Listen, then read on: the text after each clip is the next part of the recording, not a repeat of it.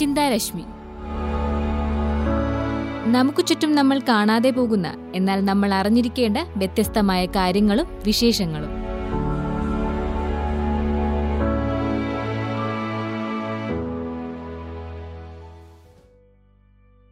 Titanic കപ്പൽ ദുരന്തമുണ്ടാകുന്നതിന് പതിനാല് വർഷങ്ങൾക്ക് മുമ്പ് ഈ കപ്പൽ കന്നിയാത്രയിൽ തകരുമെന്ന് പ്രവചിച്ചിരുന്നു.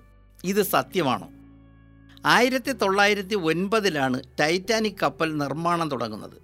ആയിരത്തി തൊള്ളായിരത്തി പതിനൊന്നിൽ അതിന്റെ നിർമ്മാണം പൂർത്തിയായി. ആയിരത്തി തൊള്ളായിരത്തി പന്ത്രണ്ടിൽ അതിന്റെ കന്നി യാത്രയിൽ ഏപ്രിൽ പതിനഞ്ചിന് രാവിലെ രണ്ട് ഇരുപതിന് തകർന്നടിയുന്നു. ആയിരത്തി അഞ്ഞൂറിൽ പരം ആൾക്കാർ മരണപ്പെടുന്നു. അറം പറ്റുക എന്നൊരു പ്രയോഗം സാമാന്യേന പലപ്പോഴും നമ്മൾ പ്രയോഗിച്ചു വരാറുണ്ട്. വചനങ്ങൾ പ്രവചനങ്ങളായി മാറുമ്പോഴാണ് അറം പറ്റുക എന്ന് പൊതുവെ പറയുന്നത്. കുമാരനാശൻ തന്റെ ദുരവസ്ഥ എന്ന കാവ്യത്തിൽ അന്തമില്ലാത്തൊരാഴത്തിലേക്കിതാ ഹന്ത താഴുന്നു താഴുന്നു കഷ്ടമേ എന്നെഴുതുകയും അപ്രകാരം അദ്ദേഹത്തിന് പല്ലനയാറ്റിൽ മരണം സംഭവിക്കുകയും ചെയ്തപ്പോൾ അറം പറ്റി എന്ന് നാം പറഞ്ഞു. എന്നാൽ ഒരു നോവലിൽ പ്രതിപാദിച്ച വിവരങ്ങൾ അത് എഴുതിക്കഴിഞ്ഞ് പതിനാല് വർഷങ്ങൾക്ക് ശേഷം അതേപടി നടന്ന് അറം പറ്റിയത് തികച്ചും വിചിത്രമായ ഒന്നായി ഇന്നും നിലനിൽക്കുന്നു. മോർഗൻ റോബർട്ട്സൺ എന്ന അമേരിക്കൻ എഴുത്തുകാരൻ ആയിരത്തി എണ്ണൂറ്റി തൊണ്ണൂറ്റി എട്ടിൽ പ്രസിദ്ധീകരിച്ച റെക്ക് ഓഫ് ദി ടൈറ്റാൻ എന്ന നോവൽ ഗർവ് ദുര മൂഢത്വം എന്നിവ വിളംബരം ചെയ്യുന്ന ഒരു കൃതിയായിരുന്നു. ടൈറ്റാൻ എന്ന പേരുള്ള ഒരു ട്രാൻസ് അറ്റ്ലാന്റിക് സുഖവാസ കപ്പലിന്റെ കന്നിയാത്രയെക്കുറിച്ചാണ് ഇതിൽ വിവരിക്കുന്നത്. ഒരിക്കലും മുങ്ങില്ല എന്ന് കേൾവി കേട്ടതെങ്കിലും ടൈറ്റാൻ ആദ്യ യാത്രയിൽ തന്നെ ഒരു മഞ്ഞുമലയിൽ ഇടിച്ച് തകരുന്നു. അപകടത്തിൽ എണ്ണമറ്റ യാത്രക്കാർക്ക് ജീവഹാനി സംഭവിക്കുന്നു. ഇതാണ് മോർഗന്റെ നോവലിലെ കഥാതന്തു എന്നാൽ വിധി വൈപരീത്യം എന്ന് തന്നെ പറയട്ടെ ഏതാണ്ട് പതിനാല് വർഷങ്ങൾക്ക് ശേഷം ആയിരത്തി തൊള്ളായിരത്തി പന്ത്രണ്ടിൽ അത്യാധുനിക സൗകര്യങ്ങളുള്ള ടൈറ്റാനിക് എന്ന സുഖവാസ കപ്പലിനും ഇതേ ഗതി തന്നെ സംഭവിക്കുന്നു. ആയിരത്തി എണ്ണൂറ്റി തൊണ്ണൂറ്റി എട്ടിൽ ഈ നോവൽ പ്രസിദ്ധീകരിക്കുമ്പോൾ ഫ്യൂട്ടിലിറ്റി എന്നായിരുന്നു ഇതിന്റെ പേര്. ടൈറ്റാനിക് എന്നൊരു കപ്പലിനെ കുറിച്ച് അന്ന് ആരും ചിന്തിച്ചിരുന്നു പോലുമില്ല. ടൈറ്റാനിക്കിന്റെ അപകടത്തിന് ശേഷമാണ് ആയിരത്തി തൊള്ളായിരത്തി പന്ത്രണ്ടിൽ ഈ നോവലിന് റെക്ക് ഓഫ് ദി ടൈറ്റാൻ എന്ന് പേരിടുന്നത്. നോവലിലെ കഥാപാത്രത്തിനും യഥാർത്ഥ കഥാപാത്രത്തിനും തമ്മിലുള്ള സാമ്യതകൾ അതിശയകരമാണ്.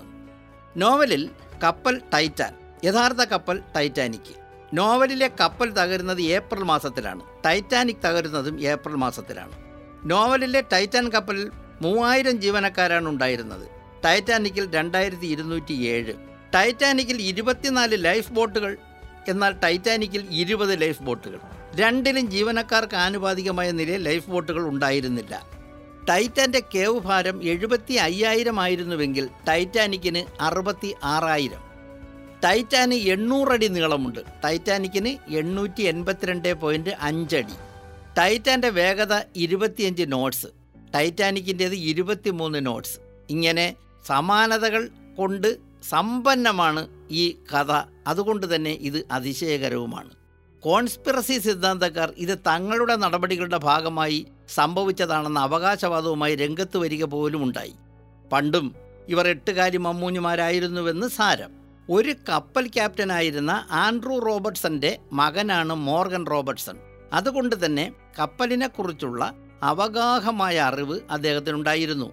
ഇതാണ് യഥാർത്ഥത്തിൽ ഇത്രയും സമാനതകൾ ഉണ്ടാകുവാൻ കാരണം. അദ്ദേഹത്തിന്റെ പല രചനകളും കപ്പലുകളുമായി ബന്ധപ്പെട്ടതും ആയിരുന്നു.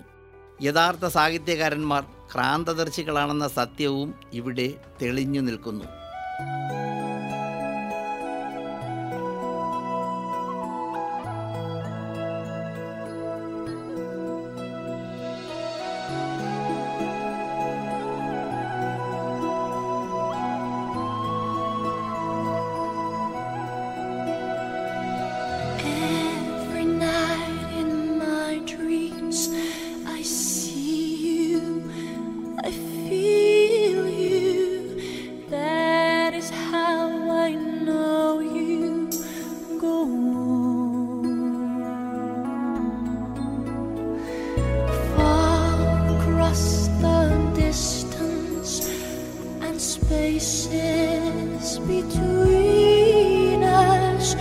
You have come to show you.